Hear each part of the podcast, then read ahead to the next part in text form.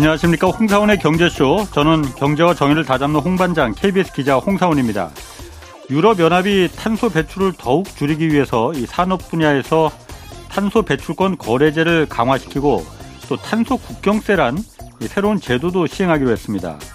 탄소 배출 감축 목표치를 20% 가까이 끌어올리고 이 탄소 배출권 가격도 우리나라보다 7배 가까이 비싸질 거라고 하는데 뭐 일각에서는 새로운 유럽판 IRA 법이다 이렇게까지 말하고 있습니다. 우리 산업에 어떤 영향을 주게 될지 잠시 뒤 자세히 알아보겠습니다.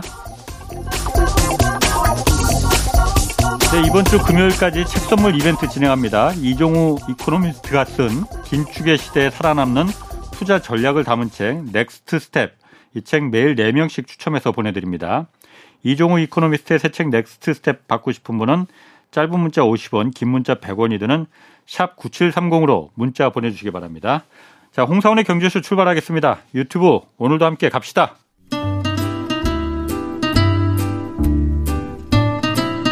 대한민국 경제 오디션 내가 경제스타 K 특집 공개 방송. 그동안 여러분들이 보내주신 감동적인 경제 사연과 김영희, 안유화, 이종우, 최준철, 박대기 등 경제쇼 인기 연사들의 2023 경제 전망까지 12월 30일 금요일 오후 3시부터 2시간 동안 펼쳐지는 특집 공개 방송에 꼭 함께 해 주세요. 이 프로그램은 당신의 투자의 길을 춤추게 하는 새로운 투자 플랫폼 행거픽과 함께합니다. 네.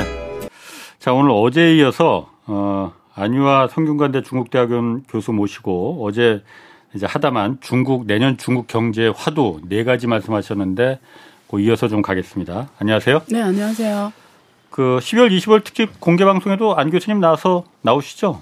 노래 어. 하신다면서요. 저는 뭐 어. 저는 뭐 하는지 아직 몰라요. 역할이 아니, 있나요? 아예 안 교수님이야 노래는 저는 노래를 잘해요 원래. 아, 그러니까요. 한번 그 들어. 안 교수님 노래 저 한번 듀엣해도 좋을 것 같긴 한데 아, 듀엣이요? 어. 좋아요. 안 교수님은 하여튼 저기 사랑을 위하여 합시다. 아니 그런 거 말고 또 시작부터 당황스럽네. 하필이면 노래 제목이 또 그거예요. 안 교수님은 명강의 네. 이 insight를 좀 그날 좀 그냥. 강연합니까, 제가? 예, 예. 아, 예. 그렇군.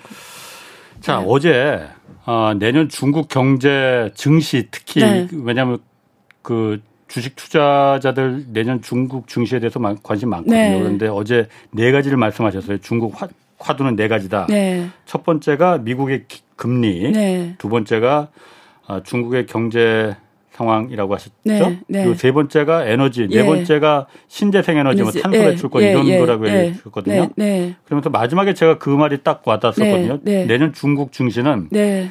투기는 좋지만 투자는 안 좋다. 네. 어, 그거 무슨 말인지 한번 그, 쉽게 말하면 네.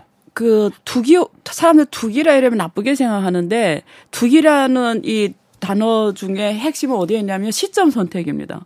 시점이란 게 뭐냐 매입 시점과 매, 매각 시점, 어. 살 때와 팔 때를 잘 찾아야 되는 시장이란 예. 뜻이에요. 예, 근데 투자라는 거는 가치를 알고 예, 아, 이 주식은 가치가 있다면 예. 내가 가치 있는 거내 갖고만 있으면 언젠가는 어. 나한테 그게 수익이 오거든요. 어, 예. 그래서 가치주 가치주 투자라고 합니다. 예, 그런 걸. 그래서 그냥 그 주식의 적정한 가치를 어. 내가 알아야 돼. 그래서 지금 어. 같은 경우는 주식상에 지금 금리가 올라갈 때는 예. 제가 지난번 말씀드린 것처럼 일단 금리가 올라간다 모든 자산가격이 떨어진다라는 거예요. 예, 그냥 평시에는 가치주가 기회가 많지 않아요. 예, 어, 그렇죠. 오히려 성장주가 기회가 많아요. 왜냐하면 금리가 떨어질 때 성장주가 가장 빨리 성장 가격이 올라가거든요. 예. 그래서 금리가 떨어질 때 성장주가 가장 좋아요. 근데 우리 지금 그거 많이 봐왔죠. 예, 근데 지금처럼 금리가 올라갈 때는 예. 모든 자산 가격이 떨어지기 때문에. 예. 가치주 투자가 좋아요. 음, 예. 그러니까 투자가 좋아요. 왜냐면 평소에는 좋은 물건을 살 기회가 없었어요. 예. 비싸니까. 예. 근데 이게 금리가 떨어질 때, 아, 금리가 올라가 다 떨어지는데 좋은 물건은 덜 떨어져요. 음, 근데 그럼에도 불구하고 올라갈 땐 기회가 없으니까 예. 떨어질 때 예. 가치주를 사는 게 어. 손해도 내가 좀 덜하면서 예. 또막 금리가 내려가는 좋은 시기가 올라가면 그 올라가는 공간을 다 먹을 수가 있거든요. 예. 그래서 어, 이럴 때는 안전 차원에서 가치수 발견이 제일 좋습니다. 예. 음. 근데 왜 그냥 투기 시장이라고 했냐 중국은 중국은 일단은 아까 제가 어제도 말씀드렸지만 내년의 키워드 중에 하나가 미국 금리 정책, 예. 그다음에 중국 경제의 펀더멘탈이 있습니다. 근데 중국 경제의 펀더멘탈은 제가 여기서 많이 다뤘지만 예. 펀더멘탈이 내년에도 지금 다른 나라에 비해서는 좋게 나와요. 지금 글로벌 IB들이 뭐 4.8로 보는 데도 있고 중국 자체 IB들은 5%로 봐요. 네. 어, 근데 뭐 또 안 좋게 보는 데는 막 뭐 2, 3% 3% 보는 데도 있지만. 예. 보통 4% 이상으로 보거든요. 다른 나라에 비하면 월등히 다른 좋은 거예요. 나라는 1점 미국은 1.7%막 이렇게 보고 아. 유럽은 마이너스로 보고 예. 거기에 비하면 중국 경제가 펀더멘탈 좋게 나온다. 이유는 중국이 이번에 중앙경제공사회에서도 재정 정책과 통화 정책을 예. 수입 말라면 왕창 쓰겠다라는 거예요. 그래서 이번에 어 중국 그 공사회의를 보면은 중국 경제를 살려야 된다는 게 핵심 키워드입니다. 성장을 위해서 모든 걸 다 하겠다. 예, 다 하겠다는 게 키워드고 그 중에 특히 뭘 강조한 소비를 강조합니다. 어. 중국이 수출과 투자와 소비잖아요. 예. 수출을 내년에 더 어려워질 거거든요. 예. 다른 나라 안 좋아지니까. 그렇지. 예. 그러면 지금 투자와 소비인데 예. 투자는 인프라 투자를 올해도 많이 했어요. 예. 이게 올릴 수 있는 게 한계라는 걸 보여요. 예. 보였어요 이미. 왜냐하면 부동산이 지금 올라오지 못하기 때문에 예. 게임 기대할 수 있는 게 소비밖에 없습니다. 예. 근데 소비는 이미 지금 제로 코로나 취소해 버렸잖아요. 예. 그럼 사람들 이동이 좀 자유로워졌으니까 아. 소비를 좀 기대할 만할 때 음, 정부에서 소비 경제 정책 팍 취하면 예를 들면 상품권 같은 거 국가에서 딱 싸주면 예. 예, CBDC 같은 거를 딱 지갑에 넣어주면 디지털 화폐로. 예, 어. 삼- 바로 소비로 기한 딱 설정해 어, 서 그렇죠. 소비로 일어나니까 예, 예. 그래서 내년에 그런 정책 확실하게 쓰면 특히 예. 자동차 예. 뭐 이- 특히 농촌에 있는 사람들을 위한 예. 자동차 가전 뭐 중국 사람들이 주로 많이 쓰는 예. 큰 품목에 딱 소비 정책 상품권 딱 발행하면 주면은 올라갈 수가 있는 거죠. 성장이 보장이 될 수도 있죠. 왜냐하면 중국 예. 만약에 중점 그런 걸 해줘, 해줘 해주면 예. 중국 경제가 어, 전 세계에서 그래도 가장 좀 괜찮은 걸 예. 보여주면 그 펀더멘탈이 괜찮은 상황에서 예. 또 재정하고 통화정책 계속 풀잖아요. 예. 그럼 주식시장은 올라가는 거죠. 예. 왜냐하면 금리가 따- 따- 미국은 올라가 중국은 올라가지 않기 때문에 예. 하- 자산이 올라가거든요. 여기 예. 올라갈 수 있는 게 보세요. 옛날 부동산에 투자했는데 부동산 안 좋으니까 예. 돈이 어디로 가겠습니까? 주식시장으로 가는 거죠. 그러니까 내년에는 그리고 우리가 선도 지표로서 yield curve라는 게 있어요. 수익률 곡선. 일드 커브. 예, 그게 선도 지표입니다. 예. 예, 주식시장의 흐름을 아는 예. 그걸 보면 내년에 한 6월 이후 이렇게 좋게 나오는 걸 지금 선도 지표가 나오고 있어요. 예. 그래서 들어가는 시점과 나오는 시점을 잘 선택할 수 있으며 요 단기로 수익률 뭐10% 이렇게 보는 거는 어렵지는 않죠. 그럼 어제 말씀하신 네. 것 전반기에는 좋지만 후반기에는 안 좋다 이렇게 말씀하시. 아, 그렇죠. 음, 그래서 네. 지금 네. 그 시점이 판단하기가 쉽지는 않아요. 아. 예를 들면 아, 어, 꼭 전반기 후반기 저- 아니 아니고. 좋은 질문이에요. 역시 잘하십니다. 자, 근데 만약 미국이 그러니까 예. 이게 전 세계가 이제 글로벌로 거시 경제는 글로벌 영향 받아요. 예. 근데 미국이 만약에 4분기에 가서 금리를 떨어뜨리기 시작했어요. 아. 그러면 게임 달라지 거시 경제 환경 확 변해 버리는 예, 예, 거예요. 그렇지, 예. 그러면 미국이 이제는 정책이 완화 예. 쪽으로 가버렸어요. 예. 그러면 이제는 미국 자산시장이 좋아지기 시작하는 거죠. 음. 시장 빨리 반응하거든요. 그렇군요. 예. 예, 그러면 거기에 따라서 아. 왕이면 미국 미국은 좋은 주식들이 많잖아요. 그렇죠. 글로벌 주식들이 아. 음. 그러니까 시장이 전 세계를 매출하는 주식들이 많으니까 선택이 좋은 주식이 저기 있었는데 너무 비싸서 안 샀는데 예. 어 만약에 금리 떨어지면 올라가는 게 딱 확정지거든요. 예. 이 투자자들은 예. 그러니까 돈이 이렇게 확 가죠. 아, 그러니까 예. 내년 하반기에 만약 중국의 주시장이 예. 안 좋아진다는 거는 중국의 문제가 아니고 네. 미국이 기준금리를 인하한다는 그 나라 전제. 예. 아, 네. 그럼 세 번째 어제 중국의 내년 화두가 세 번째가 에너지라고 했잖아요. 중국의 화도 아니고 이제 말씀드린 건 전 세계에서 전 세계 전 세계를 예. 영향 주는 예. 한국 포함해서 예. 첫째 금리, 두 번째 중국 경제 펀더멘탈, 예. 세 번째 에너지 가격, 예. 유가를 말하고요. 네 예. 번째 신재생 에너지. 예.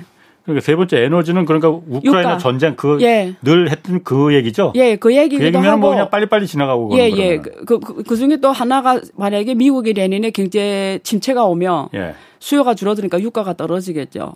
어, 미국 경제가 그렇지. 내년에 예, 예, 예. 지금 미국 경제가 우리가 예. 경제 고점이 있고 예. 경제 하락이 있고 경제 침체가 있고 완전 그 저점이 있거든요. 예. 미국이 와- 완전 저점으로 지금 가고 있어요. 어. 미국이 금리 정책이 이번에 파월이 이번에 12월 FOMC 그랬잖아요. 기자들이 막 질문했잖아요. 예. 도대체 내년에 금리 내리겠니 안 내리겠냐 이래까 내리는 일은 없다 예. 말을 했어요. 예. 근데 어쨌든 어쨌든 명확하지는 않아요 스탠스가. 그러니까 자기네 그때 상황가 보고 하겠다라는데 예. 시장이 하도 이 파월 말을 이제 믿지 않으니까 예. 이번에 강력하게 나왔거든요. 물가를 잡기 전에는 없다 뭐 이런 말 했어요. 근데 제가 파월이 말을 아주 쉽게 얘기해 드릴게요. 파월이 생 만약에 파월이 말한 대로 물가를 정말 2%의 기계적으로 맞추잖아요. 예. 2%의 기계적으로 맞추겠다 이러면 그거는 한 가지 방법밖에 없어요. 그러니까 왜냐하면 우리가 이번에 저도 사람 써봐도 그렇거든요. 한국도 지금 인력비가 엄청 올라갔어요. 아, 인건비, 뭐 임금. 이건 올라가면 안 떨어져요. 그렇죠. 그래 어. 그 핵심 CPI가 떨어질 수가 없어요. 2%갈 수가 없어요. 그리고 네. 지금 미국하고 중국이 옛날에 공급만 하나 들어갈 땐 또 몰라도 이미 분리하기 때문에 더 많이 올- 이게 떨어질 수 없는 구조예요. 그럼 예. 그걸 계속 인세스트 견제하면 예. 이게 논리적으로 음. 2%갈 수 없는 게- 상황에서 굳이 2% 가겠다는 방법 하나밖에 없습니다. 그냥 경제를 다 죽여버리는 거예요. 음. 야, 경제만 다 죽으면 어떻게 돼요? 수요가 없어지니까 당연히 네. 물가가 떨어 일자리 다 잃는데 누가 내가 높은 월급 요구해요. 어. 그러니까 무슨 말이냐면 완전 샥이 아니면 예. 경제를 완전히 그 경착륙 아니면 2%는 힘들다. 음. 그냥, 개- 그냥 미국 파월이 진정 원하는 게 경제 완전히 꼬꾸라뜨리는 거냐. 그건 당연히 아니죠. 그러면 그 다음 해에 대선이 있지 않습니까? 예. 그 다음 해에 대선이죠, 미국이. 예. 그러면 민주당이 어떻게 하겠다라는 거지? 예. 정치를 어떻게 끌고 가겠다는 아. 거지? 예를 들면 이게 좀 복합적입니다. 예. 그래서 제가 왜 내년 하반기는 저는 금리를 예. 어, 아. 떨어뜨린다고. 왜냐면 경제가 저는 못 버틴다고 보거든요. 예. 아, 그리고 정치적 요인도 있다고 보거든요. 예. 파월이 굉장히 정치적으로 됐거든요, 사실은. 예. 그래서 그런 면에서 보면은 어 그렇게 만약에 돌아선다 또 글로벌 자율성이 또 변하죠. 음. 음. 그래서 우리가 이게 하- 이게 아까 말한 그 네 가지 요소는 예. 전 세계 레닌의 음. 키워드를 말씀드린 거고 에너지는 그런 뜻을 말씀 에너지 가격 그렇게 보면 음. 되고 신재생 에너지는 되게 재미있는 주제죠. 그 신재생 에너지 네. 넘어가기 전에 네. 제가 에너지 관련해서 하나만 좀 예. 그 제가 여러분께도 좀 물어봤었는데 음. 석유 가격이 그러니까 요즘 또 70달러 그 초반까지 막 떨어졌잖아요. 러시아 우크라이나 전쟁 아직 끝나지도 않았습니다. 오페크는 지금 뭐 역대급으로 감산하겠다고 해요. 네. 석유값이 떨어질 이유가 없는데 자꾸 떨어지잖아요. 예. 그 경제가 안 좋죠. 예. 아니 경제가 안 좋다는 것만으로는 네. 제가 설명이 잘 안 될 것 같더라고요. 네, 네. 그냥 이게 올라갈 때도 그렇고 네. 곡물값도 마찬가지인 것 네. 같고 이 국제 그 선물 시장에서 네. 이 투기 세력, 네. 투자 세력이 아닌 투기 세력들이 예. 이거 석유값을 지금 좌지우지하는 거 아닌가? 네, 그 그것도 일정한 돈이 있습니다. 일단 첫 번째 네. 어 글로벌 그 어, 어떤 변화 혹은 흐름을 말씀드리면 그 뒤에는 정치 지배 구조에 문제가 네. 있어요. 러시아 우크라이나 전쟁 때문에 러시아 거 못 팔게 했잖아요. 예, 그러니까 러시아 석유 가스 사줄 수 있는 나라가 중국 예, 이런 나라밖에 없잖아요. 예. 북한 뭐. 예. 그러니까 러- 중국은 좋았죠. 싸게 사니까. 음, 그렇지. 그리고 사실은 뒤에서는 이런 말을 뭐 방송에 막 적합하지는 않지만 사실은 음. 뭐 서방 세계도 많이 사줬어요. 많이 사, 독일도 왜- 많이 사고 그랬어요. 왜냐면 싸니까. 아. 네, 이럴 때, 이럴 때 안 산 바보니까. 예. 예. 그러니까 앞에서는 그런데 실제 뒤에서 어. 사조가 오히려 러시아가 돈을 어마어마하게 벌었거든요. 예. 근데 확실한 거는 가격이 떨어졌어요. 예. 걔네들이 싸게 파니까. 아. 그 부분이 있어요. 예. 두 번째 포인트. 예. 두 번째, 바이든이 중동에 가서 요구한 게 뭐냐면, 어, 러시아 우크라이나 그 전쟁에서 러시아를 거꾸라뜨리려면 예. 석유를 증산해야 되거든요. 예. 가격을 팍 떨어뜨려서 아, 아. 러시아가 전쟁할 돈이 없게 만들어야 돼요. 그래서 예. 가서 요구했는데 오페코는 말을 안 들었지. 아, 아. 그러니까 이번에 러시아 우크라이나 전쟁에서 한국은 확실하게 우크라이나 쪽에 섰잖아요. 많은 예. 그이 서방 나라들이. 예. 근데 여기서 애매한 태도를 보인 나라들이 있어요. 하나는 인도입니다. 아, 그렇죠. 그다음에 중국도 있고요. 예. 그다음에 중동 국가예요. 아, 예, 이게 음. 이게 애- 이렇게 명확하게 어. stance를 안 취하게 왜 예. 미래를 보기 때문에 아. 그러거든요. 그래서 그런 면에서 석유 유가가 예. 또 가격이 아, 또 떨어지는 요인도 있죠. 그렇군요. 예. 그럼 네 번째 그 신재생 에너지, 예. 탄소 예. 이 얘기 중요 재밌다고 하셨잖아요. 네. 이게 물론 화두는 화두에 그러니까 post 석유에는 당연히 신재생이니까. 예. 근데 지금 제가 흥미로운 거는 네. 유럽이 갑자기 예. 탄소 배출권 이 그 거래 이거 강화하겠다고 하고 네. 탄소 국경세를 신설하겠다고 했잖아요. 네, CBM. 네. 어, 그 시밤, 음. 어, CBAM, 네. 시밤이라고 하니까 약간 좀 어, 그- CBM 아니면 아. CBAM 어느 네. 게 좋을까요? 어, 네. 그냥 탄소 국경세. 예, 예. 그게 그러면은 네. 어, 유럽이 뭔가 네. 이, 아, 이 판을 읽고 네. 뭔가를 네. 지금 한번 지른 건가요, 그러면? 네. 아, 사실 이게, 이게 정말 재밌는 내용이고요. 네. 여러분 글로벌 그, 큰 흐름을 읽으려면 예. 꼭 알아야 돼요. 예. 제가 이거 사실 제가 안유화 그 독서 모임에서 3개월 동안 다녔던 주제예요. 예. 근데 제가 아마 강의 들으면 정말 재밌어 하실 거예요. 예, 그래서 오늘은 일부분만 풀게요. 네. 예. 네. 그 첫째, 음. 어, 이게 나라 간에 좀 그- 이게 주도권 싸움이 있어요. 네. 무슨 주도권 싸움이냐. 먼저 그걸 말씀드리고 제가 네. 디테일하게 들어갈 건데 예. 그 우리가 한번 역사를 쫙 봅시다. 예. 역사를 보면은 우리가 그 여러 한번 생각해 봐요. 전 세계가 누가 패권을 차지했냐? 19세기에는 영국이었잖아요. 그렇죠. 근데 영국이 그때는 세계 1위 국가였고 예. 영국 파운드가 세계 기초 통화입니다. 예. 근데 그때 파운드가 폐기시킨 게 석탄이에요. 어, 그땐 석탄. 왜 그러냐면 그때는 에너지가 석탄이었거든요. 음. 예. 그러다가 20세기부터 국제 질서가 확 변하는데요. 어. 그때 미국이 올라오면서 국제 질서를 좌우지하는데 그때 가장 큰그 그 방법 중에 하나가 석유에 달러를 폐기시킨 예, 거거든요. 그렇죠. 근데 석유는 뭐죠? 세계 에너지죠. 예. 어, 그래서 여기 공동한 특징을 지금부터 말씀드리는 거예요. 음. 예. 그 다음에, 그 다음에, 그 다음에 후에 그 구소련이 몰락하기 시작해요. 예. 그러면서 사실은 이 유럽이 아, 그런 걸 느낍니다. 앞으로, 왜냐면 유럽의 에너지를 완전히 의지하는 나라예요. 그러니까 수입에 의- 의지하는 음. 예, 나라. 그러니까 예. 에너지 안정성이 확보 안 되면 예. 자기 구- 전체 유럽의 안정성 확보가 안 되는 거예요. 네. 그때부터 화석 에너지로서는 떠나야 된다는 걸 가장 먼저 인식을 하고 예. 두 번째는 가만히 봤더니 이- 그러니까 유럽도 사실은 옛날에 패권을 많이 했던 나라가 많지 않습니까? 예. 거기 뭐 터키도 그렇고 뭐 예. 그 그리스도 그렇고 뭐 예. 로마도 그렇고 이탈리아도 그렇고 그래서 딱 읽은 게 뭐냐면 에너지를 장악한 자가 항상 세상을 장악한다는 걸 느낀 거예요. 어. 그럼 에너지 이게 에너지라는 게 전체 세계 경제에서 차지하는 규모가 10에서 15%예요. 예. 근데 이 환경 문제가 예. 우리가 보통 환경 이러면 환경으로만 보잖아요. 그리고 특히 한국 같은 경우 친환경 이러면 어, 뭐 갑자기 우리한테 친환경 얘기해. 뭐 짜증나는 비용 문제로 생각해요. 비용 문제로. 예, 아니에요. 어. 예. 환경은 본질이 무슨 문제냐면 에너지 문제예요. 예.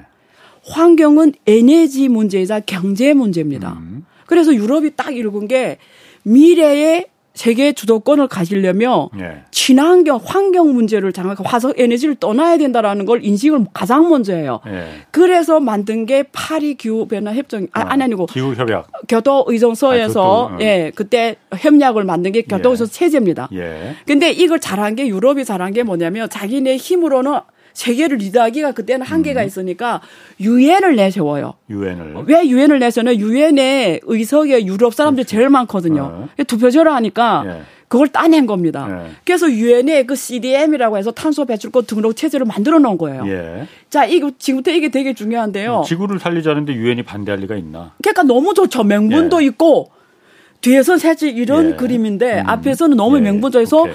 유럽이 유엔을 활용해서 예. 유- 유엔의 명의를 이용해서 예. 교토 의존서를 체제로 내놓은 이유가 유럽을 위한 음. 그다음에 유럽에 의한 예. 유럽의 탄소 배출 시장을 만든 거예요. 예. 근데 명의는 유엔의 명의를 만들 썼기 때문에 그 탄소 배출권이라는 거를 유엔의 명의로 발급을 했어요. 아하. 그게 CDM입니다. 탄소 아. 배출권 이름이 유엔에서 해- 내주는 인증서. 기업이 어떤 물건을 만들거나 산업을 일으킬 때 얼마나 탄소를 배출할 수 있는 그 양을 정해놓은 거죠. 탄소 배출권이라는 탄소 거는. 배출권이란 건 뭐냐면 그 배출할 수 있는 권리를 권리. 말하거든요. 근데 예를 들면 이런 거죠. 어, 원래는 이기후 석탄을 썼을 음. 때 탄소 배, 배출을, 탄소 배출을 예를 들면 뭐 10톤 하는데 음. 바이오매스나 친환경 에너지를 썼으면 0이다. 예. 이러면 이, 이 10톤만큼 내 배- 권리를 확보한 거예요. 아, 10톤을 예. 덜 배출했으니까 예, 그 예. 10톤을 누구한테 팔 수 있는 아. 그 권리를 말합니다. 돈으로 바꿀 수도 있고. 예, 그 권리 이름을 CDM이라고 예, 해요. 예. 그래서 유럽은 자기네 지역에다가 세계적인 탄소 배출권 시장을 만들어 놓고 예. 발행은 유엔이 하게 한 거예요. 아하. 그러면 아, 탄소 배출권 그 CDM을 예. 유엔이 발행하는 거구나. 예, 아. 그러면 지금부터 재밌는 이야기 들 텐데 예. 국제 통화 개념이 뭐죠? 국제 통화 개념이 국제 통화란 equal 국제 신용이 있는 걸 말하거든요. 그렇죠. 예. 달러, 유로화, 엔화, 뭐 파운드 다 이게 왜 국제 통홥니까? 국제 신용이 있다라는 거예요. 예. 국제 신용이라는 건 무슨 말이냐면 전 세계 누구나 다 받아들인다라는 거예요. 예. 유- 유엔을 활용하면 좋은 게 뭐냐면 그 즉시 국제 신용이라는 그렇지. 거예요. 예, 예. 그러면 유엔에서 발행한 CDM이 뭐죠? 그 즉시 국제 신용인 거예요. 통화가 된다는 예. 거죠. 그럼 CDM이라는 게 실제는 말이 탄소 배출권이지 달러네 그냥. 전 세계 예. 어느 나라에서 예. 그냥 실물이랄 뿐이지 예. 금하고 똑같다라는 거예요. 아하, 예. 금하고 똑같다. 어디서나 다 받아들이는 CDM 이러면 한국 와서 팔아도 되고 예. 유럽 가서 팔아도 되고 예. 뭐 다 팔아도 돼요. 아, 예. 근데 가격이 차가 있어요. 예. 한국은 톤당 얼마냐면 이산화 이산화 1톤당 예. 이산화 탄소를 우리가 표준을 하는데 예. 등가로 해요. 이게 1톤당 예. 한국은 비쌀 때는 3만 원, 음. 쌀 때는 2만 원이에요. 예. 유럽은 지금 환율로 하면은 어 10만 원 넘어가요. 그래서 아. 보- 보통 옛날 환율 8만 원 정도였는데 그 나라마다 가격이 다 달라요. 달라요. 탄소의 가격이. 예, 근데 유럽이 제일 비싸요. 예. 왜 유럽 시장이 제일 크고 예. 어 제일 비싸니까 예. 보통 이 탄소 배출 유럽에 가면 자 한, 주- 중국은 5천 원이에요. 예. 다 원화로 지금 얘기하는 겁니다. 예, 예. 자, 유럽은 10만 원, 예. 한국은 2만 원, 예. 중국은 5천 원, 예. 미국은 만 원이에요. 예. 달라요. 예. 근데 이게 탄소 배출권 시장이 어떻게 되니? 그 유엔의 기준으로 CDM이 국제 이런 토- 탄소 배출권이 어. 있는가 하면 또 각 국가별로 또 탄소 배출권 시장을 만들었어요. 우리나라도 있잖아요. 예, 그래서 이제 한국, 또 유럽에서 만들어진 시장을 ETS라고 해요. 예. 그 트레이드 시스템을. 예, 예. 그다음에 한국도 있어요. 음. 어, 그 다음에 뭐 다- 나라별 중국도 있어. 중국이 그렇죠. 작년에 탄소 배출권 시장이 원래는 네 개 도시만 있었는데 합해 가지고 전국 탄소 배출권 음. 시장을 만들었어요. 작년에. 주식거래소처럼 각 나라마다 다 예. 만들었어요. 예. 아니요, 몇 개 없어요, 세계적으로. 아. 근데 중국이 작년에 전국 시장을 만들었는데 만들어서부터 세계 1위 시장이 됐어요. 음. 탄소 배출을 제일 많이 하니까 거래량도 제일 많은 거예요. 예. 예. 그래서 유럽이 지금 전 세계 탄소 배출 이 영역을 이끌어 온 거예요. 예. 근데 이거는 탄소 배출을 이끌어 왔다 말은 아까 말한 것처럼 에너지를 이끌어 오는 말이고 예. 세계 경제를 이끌어 온단 말이에요. 예. 환경은 곧 에너지자 곧 경제라는 거예요. 예. 그래서 세계 주도권을 예. 가져가는 게임이라는 거 이게. 그래서 재미있는 어. 얘기 지금 근데 어. 미국이 딱 봤더니 제가 어. 어제 그랬죠. 미국은 판을 읽는 사람이라고 했잖아요. 예. 이, 이, 이 예. 그러니까 50년, 전략. 100년. 예. 그 딱 봤더니 유럽이 이런 머리를 썼어 이렇게 된 거예요. 어. 그래서 이 파, 그래서 미국은 미국에서는 교토 이정수에 탈퇴를 합니다. 그랬죠. 트럼프 때 네네. 파리규 그- 협약에서 탈퇴했는데. 예. 아니에요. 그거는 아, 후회고. 그렇지. 옛날에 교토 이정세에서도 95년부터 탈퇴했어요. 만들어 예, 예. 이정 처음에 검토하다 후에 안 해요. 예, 예. 그래서 왜냐면 내 너네 만든 파니가 왜 놀아 이렇게 된 거예요. 예, 예. 유- 아 적극적에서 의외로 미국은 전 세계에서 탄소 배출을 가장 많이 하는 2등 국가예요. 예, 1등은 중국, 중국. 2등은 미국인데 예. 의외로 예. 이 탄소 배출권 시장이 네 개 지역으로 나누어져 있고 예. 이게 지금 의외로 적극적이지 않았어요. 근데 어, 미국이 트럼프 때 와서 어디 미- 트럼프 이전에 예. 오바마 때 딱 봤더니 아 이건 아니다 해서 파리 어. 교육 협정을 새로 만든 거예요. 예. 이건 미국 주도입니다. 예. 우리가 아. 주도를 해야 돼. 그래서 민주당은 적극적이에요. 민주당은 환경 문제에 적극적이에요. 그리고 판을 내가 만들 거야. 음, 잠깐만요. 그러면은 네. 미국이나 유럽이나 이 탄소에 대해서 줄이자 이뭐 이거 이걸 갖다 거래소 만들고 배출권을 만든 게 네. 지구를 살리자 탄소를 좀 적게 배출하자 이 목적보다는 돈 벌려고 만들었다는 거예요. 그러면은 아, 그것도 그렇게 그때 내보니까 우리 기자님이 정치 쪽 하시던 사회 다큐, 다큐멘터리 네. 다루던 분이니까 예. 자꾸 저를 은근히 저는 경제만 다루겠습니다. 자꾸 어. 욕 먹어요. 자꾸 다른 영역을 제가 침범한다고 얼마나 제가 기사님 때문에 어. 얼마나 욕 뭔지 알아요. 자꾸 욕해요. 네가 뭔데 정치를 다루고 네가 뭔데 사회 저한테 사회적 질문 하지 마세요. 아, 제가 뭐 뭘 물어봤다고 지금. 아니 지금 자꾸 정치적 지배적 어. 이런 문제를 끌어가는데 어. 경제적인 문제. 있어요. 어. 그러니까 어 이제 그 뒤에서 지금 말씀 그건 기술적인 예. 문제 어. 얘기인데 어쨌든 그래서 제가 한면 예 그래서. 한 면을 말하는 예, 거예요. 그러니까 예. 큰 판을 먼저 읽게 하려고 하는 거예요. 큰 예. 판을 예. 예, 큰 판을 보고 우리 예, 큰 살림을 보고 예. 안에 나무를 보자고요. 예. 그래서 그다음에 미국에서 오바마 때 파리 교육 협정이라는 거 새로 만든 체제를 예.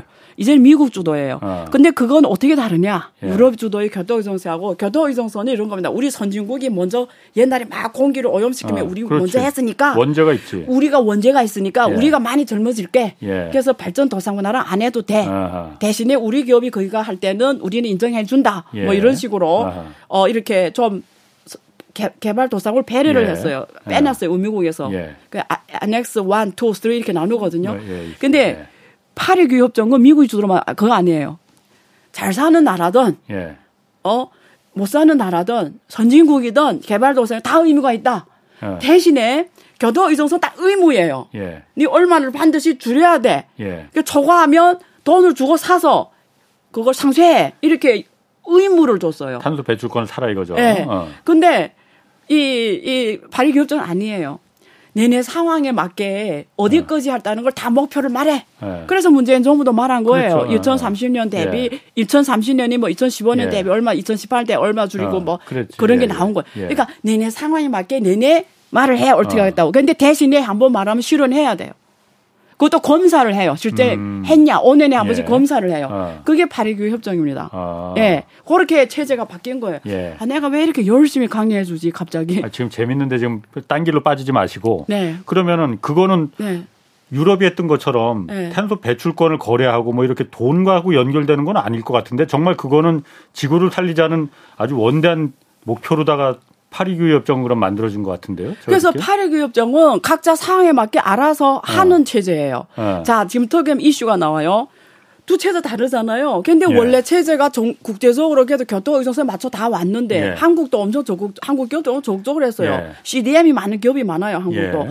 그럼 갑자기 파리기후 협정으로 가버리 도대체 이게 우리가 확보한 CDM 이런 거 어떻게 해야 되냐.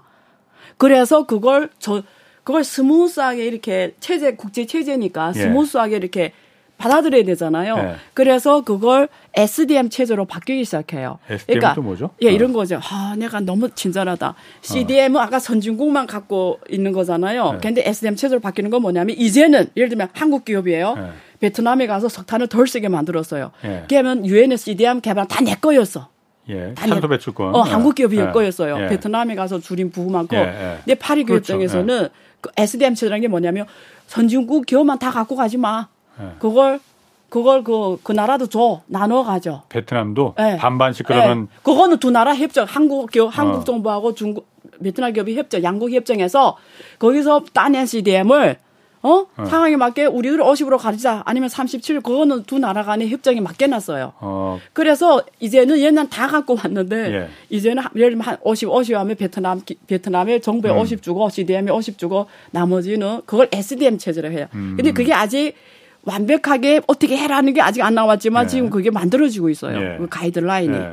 그래서 그게 맨날 기후 협정에서 그 회의를 하는 거예요. 그런 이슈를. 어. 이걸 그래서 COP 26 회의, 뭐 COP 27 뭐 이런 회의 하잖아요. 그러니까 지금 미국 주도의 그 탄소 네. 관리 체제하고 네. 유럽 주도의 탄소 관리 체제하고 네. 서로 지금 팽팽하게 맞서고 있는 상황이라고 보면 맞- 되는 거군요. 맞서라는 것보다 이게 방법론이 다르다라는 어. 거죠. 이거는 전 세계가 다 의무가 있다라는 거고. 아직 표준 일종의 표준이 정해진 건 아니네요. 지금 그러면. 만들어 가고 있어요. 왜냐면 이게 지금- 체제가 스무스하게 예. 이게 이게 접해야 되잖아요. 예, 예. 원래 CDM 체제에서 예. 이게 스무스하게 와야 이게 전 세계 국가 다 같이 움직이잖아요. 그게 예. 그 표준 지금 전이하는 과정을 표준화시키고 있어요. 근데 제가 그 예. 그냥 이해하기로는 유- 아까 말씀하신 교토 의정서로 그 비롯한 네. 유럽 체제는 네. 유럽 체제는 네. 탄소 배출권 뭐 거래 이걸 주- 주식처럼 거래도 하고 네. 그래서 이걸 통화처럼 네. 그 쓴다. 그렇죠. 그래서 유럽의 어쨌든 그 경제적인 이익도 도모할 수 있고 그렇죠. 이건 제가 이해를 하겠어요. 예. 그런데 미국의 파리 기후 협정을 기후 변화 협약으로다가 네. 만드는 거는 각 나라가 몇 년도까지 몇 맞아요. 도까지 줄일지를 니네들이 선언해. 맞아요. 맞아요. 이러면 이거는 네. 통화가 되는 것도 아니고 거래가 되는 것도 아니고 그냥 그렇죠. 아무것도 아닐 것 같은데. 그, 래서 너무 똑똑하세요. 그게 문제예요. 예. 그래서 매, 매년마다 회의하는 거예요. 예. 어떻게 할 거냐. 예. 도대체 어떻게 해서 지금 다 하나하나 디테일이 안 나와 있어요. 예. 지금 말씀하신 대로. 예. 이제 만들고 있어요. 예. 그럼 도대체 어떻게 하겠다는 거야. 아, 아. 그래서 지금 갑자기 친환경, 신재생 에너지 하던 기업들이 갑자기 헷갈린 거예요. 예. 그게 뭐, 왜냐면 한국도 저 동남아에 가서 엄청 많은 이런 사업을 했거든요. 그렇죠. 나무 심고 그러면은 예, 그 받아. 근데 갑자기 지금. 예. 이양하는 단계에 있다 보니까 이게 어떻게 되는 거지? 다 헷갈리니까. 예. 근데 확실한 거는 이거 유엔에서 발행한 거니까 이게 SDM 체제라는 거는 이미 결정이 났고 예. 배- 비율을 어떻게 하는 양국에 맡기고 뭐 이런 예. 이런 스토리로 가는 거죠. 어. 예, 일단 그거고요. 자, 그다음에 이제 그 의문에 답해 드리며 그러면 유럽의 입장에서는 지금 이 탄소 배 이번에 그 탄소 국경세를 도입하잖아요. 예. 근데 교도 의존성 문제점이 또 뭐였냐면 거기는 탄소 배출권이 비싸잖아요. 예. 그러니까 그 유럽 기업들이 불리한 거예요. 그 유럽 시장에서 회사하는 게. 유럽은 8만 원, 한국은 2만 원, 중국은 예. 5천 그러니까 원이니까. 똑같이 상쇄하는데 8만 원 주고 상쇄시키니까 얼마나 불리합니까? 예, 예. 근데 이, 저 저 개발도상국은 싸잖아요. 예. 그럼 어떻게 우리 내가 기업담자 어떻게 그 나라 가버리는 거예요. 어. 그 나라 이전에 가버리는 예, 거예요. 예. 그냥 그 나라에 가서 하고 유럽에 그냥 팔면 되는 거예요. 물건을. 예. 어, 어. 그럼 어떻게 해서 실제 유럽 입장에서 기업들 다 탈, 탈 그렇죠. 유럽화 되는 예, 거죠. 예. 그럼 그 싸게 탄소 배출을 할 수 있는 나라에 가서 하고 예. 물건은 유럽에 파니까 어. 유럽 입장에서는 이게 바, 바보짓인 거예요. 죽 써서 강아지 좋네. 예, 그래서 정책한 게 그래서 탄소 국경제를 도입한 거예요. 어떻게 하냐면 예. 그래 좋아 니네 선택해. 예. 단지 들어올 때는 예를 들면 아까 말하는 게 그거잖아요. 자 중국은 만 원이에요. 예. 아 중국 5천 원이에요. 유럽은 8만 8만 원이에요. 그럼 5천 원 가지고 상쇄시키면 벌써 유럽에 있는 기업의 경쟁력이 확 올라가 버리잖아요. 예. 그러면 그 7,500원에 대해서 세금을 떼, 7만 5천 원. 그 세금으로 7만 5천 다 걷어가는 거예요.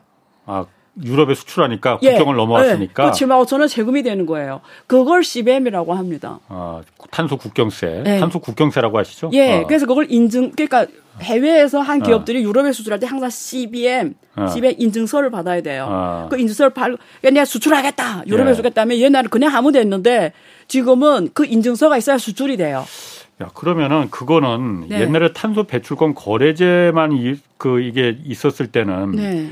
중국도 그렇고 한국도 그렇고 어쨌든 일 1차 산업혁명이 시작되면서 탄소를 배출하기 시작한 거는 원전은 유럽 국가들이 있는 거잖아요. 네. 그러니까는 유럽 국가들이 우리는 8만 원에 할게 네. 원자가 있으니까 예. 그래서 그거는 이해를 해줬을 거란 예, 말이에요. 예, 예. 근데 이제 그 단계를 넘어서서 왜 중국에서 5천 원짜리 탄소 배출권을 갖고 어, 전화기를 만들었어. 음. 네. 그러면 전화기를 갖다 미국 유럽에다가 음. 이걸 팔때 음. 야, 이- 너희는 5천 원짜리가 아니고 이제 8만 원짜리 탄소 배출권에 상응하는 세금을 맞아요. 관세를 물어야 맞아요. 돼. 맞아요. 라고 하면 중국이 어, 우리 그거 안 할래. 예. 이럴 것 같은데요. 어, 사실 일본이 제일 먼저 했어요. 탄소 국경서 일본이, 일본이? 했어요. 예, 일본이 했어요, 이미. 예. 근데 어, 다 다른 나라 일본 수출할 때 하- 맞춰서 해요. 예. 예. 어. 그러니까 이미 했고요. 그 다음에 지금 탄소 국기를 생각한 나라가 현재 유럽하고 미국입니다. 근데 미국은 아직 실제 조치가 안 나왔고 지금 예. 이번에 유럽에서 작년에 만든 Fit for 55라고 해서 예. 거기서 이미 어떻게 하겠다는 게 다 나왔거든요. 예. 어, 자세하게. 근데 그걸 실행이 올해 지금 구체에서 어 가이드라인 나오는데 지금 나온 거거든요. 예. 예, 그래서 그 차원에서 지금 진행되고 있는데 유럽은 이제 확실하게 하겠다라는 거고 예. 대신에 탄소 배출권 제도 아까 그 트레이닝 시스템 그 예. 제도 의무 할당 제도는 없애겠다라는 거거든요. 왜냐면 이제는 세금으로 같이 때려버리니까 그 음, 1년에 배출을 요만큼 하고 예. 그 초과된 부분에 대해서 사는 걸 거래시킨 거잖아요. 예. 이거 할 이유가 없게 된 의미, 거예요. 그 의미가 없어지는 예, 거는. 그래서 이제는 다 세금으로 일률적으로 하겠다라는 아, 거거든요. 그럼 유럽의 그럼 원래 목적은 탄소 국경세를 갖다가 염두에 두고 있다가 처음에 탄소 배출 거래제로다가 중국은 5천 원짜리, 한국은 2만 원짜리 이렇게 처음에 좀 그 단맛을 먼저 해서 이걸 아. 이 체제로 들어오게 만든 다음에 국경세를 그럼 도입하게 돼버린 거예요. 아, 그거는 꼭 그렇게 보기보다 이건 경제학적 원리가 조금 들어가는데 간단하게만 말할게요. 이게 세금을 매기는 거랑 의무 할당하는 게 각자 장단점이 있어요. 예. 어, 그, 의- 제가 간단하게 말씀드린 의무 할당한다라는 게 우리가 경제학에서 보면은 뭐냐면 예. 배출권 거래 제도를 말하거든요. 예. 이거는 총량을 정해줘요. 예. 네 1년에 이만큼 배, 배출할 수 어, 있어. 네. 이게 의무 할당 기업들이 예. 1년에 요만큼 해. 근데 네가 만약에 생산량이 확대되어서 이만큼 더 했잖아. 예. 이건 이절로 그만큼 돈 내고 가 사다 해. 이렇게 된 거예요. 이거죠. 근데 예. 이 이런 제, 이런 방법으로 규제를 예. 할수 있고 하나는 세금을 수도 음. 있는 거예요. 세금은 대신에 얼마 배출한다는 제한은 없어요. 예. 대신에 네가 세금 내면 오케이. 예.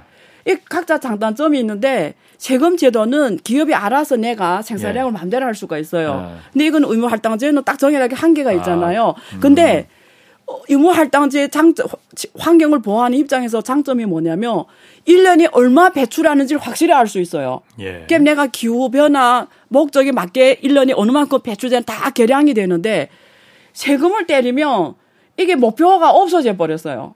만약에 음. 내가 세금만 내면 마음대로 세- 뭐 오염을 오염을 하면서 마음대로 하는 거잖아요. 예. 그러니까 얼마 절감하는지를 몰라요.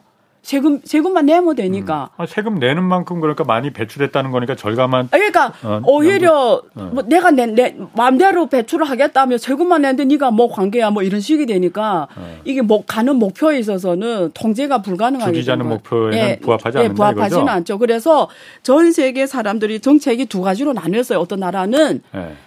할당제로 하고 예. 요만큼만 해 딱 이렇게 목표 할당제로 하고 어떤 나라는 세금을 도입하는데 예. 유럽 중에 핀란드가 90년대 이미 도입을 했어요. 탄소세라는 거. 예. 탄소세라는 예, 거. 예, 유- 그리고 노르웨이도 했고요. 예. 이 제일 빨리 한 나라들이고 그게 지금 다 친환경이 그쪽. 예. 그러니까 이게 세금을 때리기 시작하고 막 이렇게 할당을 하니까 유럽 기업들이 앞으로 이게 장기간에 여서 못 간다 해서 기술 개발을 하기 시작을 했어요. 예. 예, 기술 개발을 한다는 게 뭐 친환경 문제라는 게 기술 개발이거든요. 본질이. 결국은 탄소를 줄일 수 있는 예, 기술. 예, 석- 석탄을 쓰던 걸 다른 예. 걸 써서 이렇게 다 기술 예. 개발이거든요. 그래서 스- 이 친환경 이슈만 오면 ESG만 오면 특허를 제일 많이 갖고 있는 게 유럽입니다. 유럽 기업들. 그러니까는 탄소 국경세니 탄소 배출권 거래제니 이걸 하겠네. 이거니까 자기네 입장에서는 예. 이제 이미 유리한 입장에 선 거예요. 그거 팔아먹으려고 그러는 거 아니에요? 너무 이- 이미 질문이 밑바닥이다. 두 가지 기술적으로 예. 기술적으로 이미 선도를 하고 있고요. 예. 그다음에 아까 시장도 활성화돼 있고요. 예. 결국 그 나라 국민들 있잖아요. 네. 그 나라 유럽에서는 있잖아요. 환경을 오염시킨 사람을 제일 낮게 봐요. 예.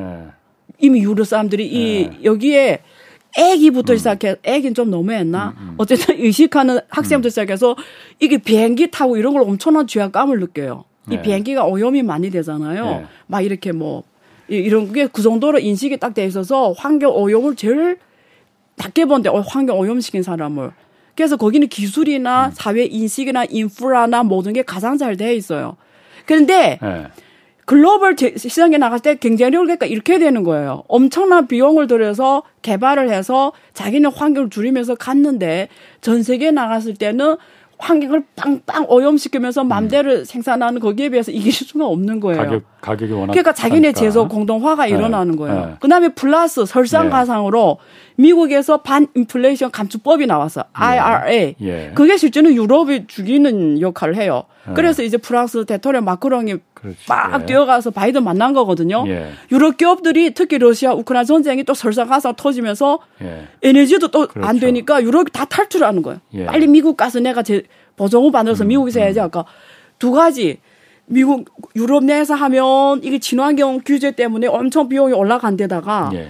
설상가스로 에너지도 지금 원활한 공급이 안 된다가 또 유럽에 미국에서 이제 오라고 막 보조금을 배량으로 주니까 탈 제조 탈 제조화가 된 거죠. 예. 제조업이 공동화 일어나게 생기게 된 거예요 지금. 예. 그러면 유럽은 너무 불리하잖아요. 예. 그러니까 이럴 때 빨리 CBM을 도입을 해서 왜냐 지금도. 유럽이 네. 가장 큰 시장이거든요. 그러니까 한국 기업들도 그렇잖아요. 수출하면 중국 말고는 미국하고 유럽이잖아요. 대부분 시- 예, 예. 전 세계 아. 국가에서 가장 예. 중요한 시장이 중국, 미국, 유럽이거든요. 예. 그러니까 시장 파워 있을 때 이거 안 예. 하면 앞으로 예. 잃는 거죠. 아니 그런데 뭐 제가 사실 이 탄소 국경, 탄소 배출 뭐 이런 얘기 하면은 사실 아까 말씀하신 대로 유럽이 그 워낙 먼저 시작을 했으니까 저감 기술이나 이런 걸 유럽 국가들이 많이 갖고 있잖아요. 특허도 음. 가장 많이 갖고 있고 이걸 갖다가 다른 나라들 탄소 국경세 그 적게 매길 먹으려면은 우리 기술 갖다가 빨리 적용해서 이걸 써라. 그럴 가능성이 되는 없죠.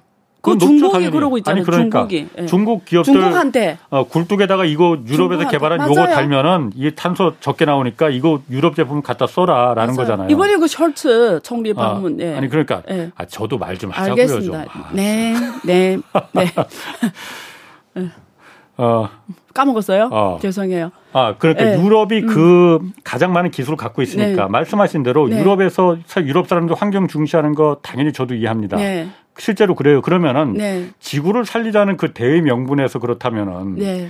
중국의 그 오염물질 많이 나오는 탄소 많이 나오는 굴뚝에 이 기계를 이렇게 팔아먹는 걸 특허를 내는 걸 많은 이윤을 남기고 이걸 장사로 이렇게 그 하면 안 되는 거 아니냐.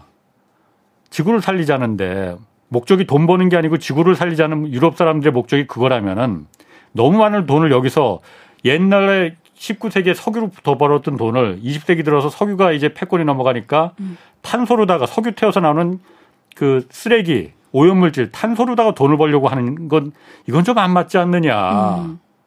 참 좋은 기자입니다. 질문을 어. 정말 잘하세요. 진짜로. 예. 좋은 말씀이에요. 그래서 CBM을 도입하면 예. 개도국들이 어떻게 하죠? 반발하겠죠. 예. 말씀하신 대로. 예. 그래서 지금 각 개도국이 하나하나 다 유럽과 협상하고 있어요. 그 협상해요. 어. 왜냐면 말이 되냐? 어.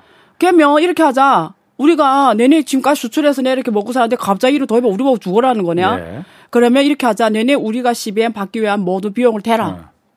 예. 비용을 대라는 거예요. 예. 그냥 우리 하겠다. 예. 아, 지금 그렇게 되는 그렇지. 거죠. 예. 어. 그래서 하나하나 지금 국가들이 어. 유럽하고 내내 이렇게 하, 음. 하겠다는 거는 하나하나 협상에 들어가는 거예요.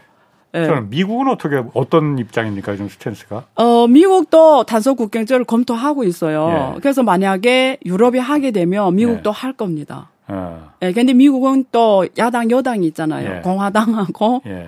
이게. 민주당이 스탠스가 다르거든요. 예. 그러니까 또 누가 정권을 담대해서 공화당은 쉽게 말하면 환경 오염은 거짓말이라고 말한 사람이잖아요. 그렇지. 이게 에너지 기업들이 이건 많으니까. 인간이 예. 만들어낸 헛소리라 하는 거고 예, 예. 민주당은 엄청 심각하다고 말하고 예. 하니까 또 누가 정권을 담또 달라지는데 예. 간단하게 말하면 유럽이 이렇게 나오면 우리도 한다라는 거죠. 음. 예. 결국 각 나라에서 다 하겠죠, 결국. 그럼 어. 미국이 유럽이 네. 하면은 그게 유럽에 서 축발이 돼서 미국도 그런 환경 기술 많이 갖고 있으니까 네, 당연히 네. 특허도 많이 네, 갖고 하려고 있고 하죠. 그러니까 당연히 네. 이걸 할 거다. 네. 그러면 한국이나 중국이나 안 따라갈 수 없다. 그렇죠. 안 따라가면 어떻게 되는 겁니까 그러면은? 어, 일단은 그거- 첫째 그거 어. 한국하고 중국이 따라가는 문제가 지금 중요한 게 아니에요. 예. 지금 제가 하나 데이터를 말씀드릴게요. 문제는 우리가 하고 안 하고 좀 중요한 게 아니에요. 네. 한국 기업이 운명이 뭐죠? 수출해야 먹고 사는 나라예요. 이거는 운명입니다. 음. 자, 유럽에 수출하려면 지켜야 되는 거예요.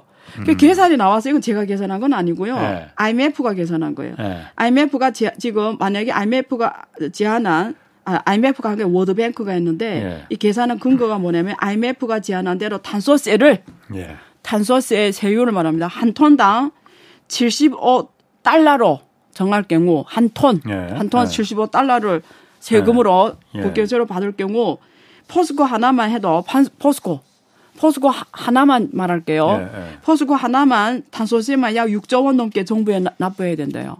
탄소세만 6조 원 넘게. 그 말은 다 1년 이익을 다 없애 없애는 개념이에요. 6조 원을 정부라는 게 유럽 정부에? 아, 그렇죠. 유럽에. 그러니까 1년 이익이 없어지는 거예요. 어. 무슨 뜻인지 그거 안? 내려면은 유럽에서 그 기술을 사다가 달아야 되네 그러면 그렇죠. 사다가. 예. 그러니까 이런 개념이에요. 그래서 지금 여기 각 국가별로 이 워드뱅크가 다 계산했거든요. 예. 이게 2020년 4월 데이터인데 지금 이산화탄소를 배출하는 화석 연료를 사용한 탭사에게 얼마나 지금 세금을 부과하겠냐서 각 유럽 국가별들이 지금 탄소세를 지금 예. 추정한 거거든요. 예. 네, 근데 IMF 제안한 탄소세를 기준했을 때 지금 이- 지금 포스코가 철강 기업이 지금 이 상황이고요. 예. 그다음에 포스코뿐만 아니라 현대제철, 뭐 삼성전자, 한국 대기업들 음. 그렇겠죠. 있잖아요. 예. 큰 기업들. 예. 이 상위 10개 배출 기업이 예. 지금 각 탄소세를 부과할 경우에 전체 이익에 우리가 영업이익에 음. 예. 어, 비중을 차지하는 데이터예요. 예. 그래서 지금 2019년 영업이익 대비 탄소세 비중을 보면은 이제 포스코가 거꾸로라는 걸 보여줬죠. 예. 지금 현대제철, 삼성, 삼성전자는 좀 나아요. 지금 예. 탄소세 워낙 매출이 크니까 차지하는 비중이 한 3%밖에 안 되는데 예. 이 철강 기업들, 포스코, 예. 현대제철 이런 철강 기업들, 쌍용, CNSO 이런 철강 기업들은 다 100% 넘거든요. 그러니까 이익을 잡아먹는다는 거거든요. 마진을 잡아먹는다. 그럼 벌어봤자 아무것도 안 남길 게게 없다는 안, 거네. 안, 안 남는 거죠. 한국의 철강 에너지 기업들은, 예. 오일 기업들은. 어. 그러니까 심각한 문제라는 얘기를 드리는 거예요. 예. 그러니까 어떻게 하죠? 한국은 지금 우리가 탄소세를 하네 안 하네 문제가 아니고 예. 한국이 탄소한다는 건 다, 다른 사람도 한국 시장 들어오는 거잖아요. 예, 예. 근데 한국 국내 시장 작으니까 이거는 예. 지금 중요한 문제가 아니고 문제 우리가 밖에 나가 돈 버는 기업들인데 예. 그 나라에서 이렇게 세금을 딱 때려버리면 이게 영향을 받을 수밖에 없죠. 그래서 중국도 똑같아요. 이게 그럼 실제로 그게 실현될 가능성은 있는 거예요. 그러면 왜냐하면 탄소 배출권 얘기도 하도 오래 전부터 나와서 아니 지금 하겠다고 했잖아요. 이게 기- 언제부터 하는 거예요? 그러면 지금 기한이 있어요. 이번에 그 기한이 예. 2000몇 년? 26년부터 예, 뭐 27년, 그- 28 단계별로 예. 도입을 하는데 확실한 건 2030년까지는 이게 제가 2035년 35년이죠. 예, 이게 예. 예, 2035년까지는 지금 예. 도입을 하는 걸로 지금 나와 있거든요. 단계별로 그러니까 2026년부터 네. 도입을 하기 시작해서 네. 35년에는 한 10년 맞아요. 걸쳐서 단계적으로 네, 해서 지금- 10년 뒤에는 완전히 이제 정착시키겠다. 네, 지금 그 개념이거든요. 그러면은 그 우리 산업이나 기업들은 네. 어 어떻게 됩니까? 뭐 방법이 그러면 그 있어요? 제가 지금 잠깐 이제 그 말씀하신 걸 정확하게 알려줘야 될 것 같아서 예. 제가 정확하게 알려드릴게요. 네. 지금 이 유럽에서 CBM을 도입하는 게 2000, 어 일단 범위를 확대했어요. 네. 이, 여기 지금 이제 건물, 도로 뭐 모든 영역을 육해공 네. 육해공 영역을 다 커버하는 걸로 이제 이 음. 지금 가- 커버하는 걸 일단 범위를 확대시켰습니다. 그 다음에 실제 시행은 2028년부터 예. 28년까지 연기는 했어요. 예. 그래서 그 사이 아까 그 탄소 배출권 거래를 스무스하게 세- 세금으로 네. 바꿔야 되니까 그때까지는 계속 이 탄소 배출권으로 가는 거예요. 근데 음. 문제는 의무 할당 의무 무료로 주는 걸 계속 줄여가는 거예요. 예. 무료로 주는 아, 거. 아. 그래서 지금 점진 도입을 어 지금 하겠다라는 게 지금 기본 취지고요. 예. 그다음에 어 한국 기업들은 음. 이제 말한 대로 선택이 왜냐면 수출해서 다른 나라를 들어가야 되는 기업들이잖아요. 예. 그럼 어떻게 해야 돼요? 이제는 무조건 빨리 음. 이 문제를 해결해야 돼요. 기술 개발을 하, 는게 아니라 근데 이건 시간이 너무 오래 걸려요. 포스코도 지금 그렇죠. 이미 그렇죠. 자체 그, 싱- 그 태- 태- 탱크를 만들었어요. 허브를 만들어서 지금 이걸 검토하고 있고 예. 지금 예스 문제를 엄청 전략적으로 검토하고 있고요. 근데 중국도 따라간답니까 그러면은? 아, 사실 중- 우리보다 중국이 훨씬 더 그 심각한 문제일 것 그렇죠. 그래서 중국 지금 가장 크게 영향받는 나라가 예. 지금 나온 게 어디 있냐면 사실 원래 러시아였어요. 어. 러시아 유럽에 제일 많이 수출하잖아요. 근데 이번에 러시아 우크라이나 전쟁 때문에 에너지 수입을 유럽이 대량으로 아, 줄여버렸잖아요. 러시아에 수출한 게 유럽의 에너지 에너지가 대부분 아니에요? 예, 그러니까 어. 유- 원래 이 CBM이 도입 때문에 유럽이 아니, 아니 러시아가 제일 큰 타격 받는데 아 석유나 천연가스를 수출해도 거기도 똑같죠. 탄소세가 붙는 거예요? 네, 똑같죠, 똑같죠. 이게 지금 저- 적용되는 게 예. 비료미, 알루미늄하고 철강, 전력, 시멘트 뭐 이런 건데 그러니까 그런 걸 생산할 때 드는 탄소가 얼마나 빠져나오느냐 그렇죠, 그렇죠. 이거잖아요. 예. 근데 석유 뽑아 올리는 데는 뭐 그렇게 탄소가 아니 그러니까 들어가는 그. 기계를 돌리는 게 예. 다 그걸 쓰는 거잖아요. 그러니까 그 예. 기계 돌 그러니까 도리가 이래요. 예. 기계 지금 철강 예. 전력, 시멘트, 비료미, 알루미늄 뭐 이- 이런 영역이잖아요. 근데 예. 기계를 돌리는 게 보통 석유나 에너지를 쓰- 이런 가스나 쓰면서 그렇죠. 돌리잖아요. 예, 예. 그러니까 그 업체들이 이렇게 세금을 때려 맞으면 예. 안, 쓰, 안 하게 되잖아요. 예, 예. 그럼 얘네들이 석유 수입이라든가 가스 수입을 덜 한다라는 거죠. 예. 비용이 안 맞으면 포스코가 이제 마진이 다 없어지면 하겠어요 공장을 안 한다라는 거죠. 예. 그러니까 수입을 안 하게 되면서 시장이 죽어버린다라는 거죠. 근데 어차피 이번에 러시아 우크라이나 전쟁 때문에 러시아는 어떻게 됐죠? 지금 점점 에너지를 수출 못하게 됐으니까 그냥 그나마 뭐, 음. 괜찮은데. 뭐 앞으로 뭐 어. 어떻게 될지 뭐 근데 두 번째 가장 중국은. 크게 중국 예. 그다음에 터키, 영국, 노르웨이, 우크라이나, 뭐 스위스, 대한민국 뭐 그러니까 중국은 중국이 가장 지금 발등에 불일 것 같은데 한국보다도 맞아요. 중국이 유럽에 가장 많이 수출하 유럽 중국 시장의 가장 중요한 시장이 미국, 유럽, 예. 에이시안, 예. 에이시안이고 이세개 제일.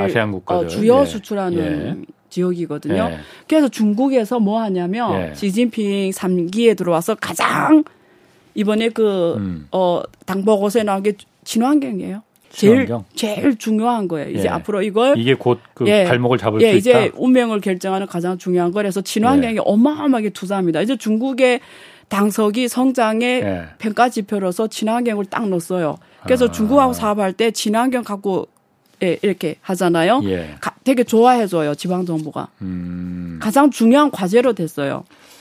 그래서 그리고- 탄소 배출권이 이게 네. 현실화되니까 네, 아, 네. 그리고 친환경 하면 저게 있어요. 중국이 유럽하고 협력 공간이 생깁니다. 그렇군요. 왜냐 기술은 유럽이 제일 많으니까. 오늘 거기까지 하셔야겠어요. 네, 알겠어요. 자, 아, 오늘 재밌는 얘기 많이 들었습니다. 안유아 성균관대 중국대학원 교수였습니다. 고맙습니다. 네. 내일은 최준영 박사와 유럽판 IRA로 불리는 핵심 원자재법 자세히 살펴보겠습니다. 경제와 정의를 다잡는 홍반장, 홍사원의 경제쇼였습니다.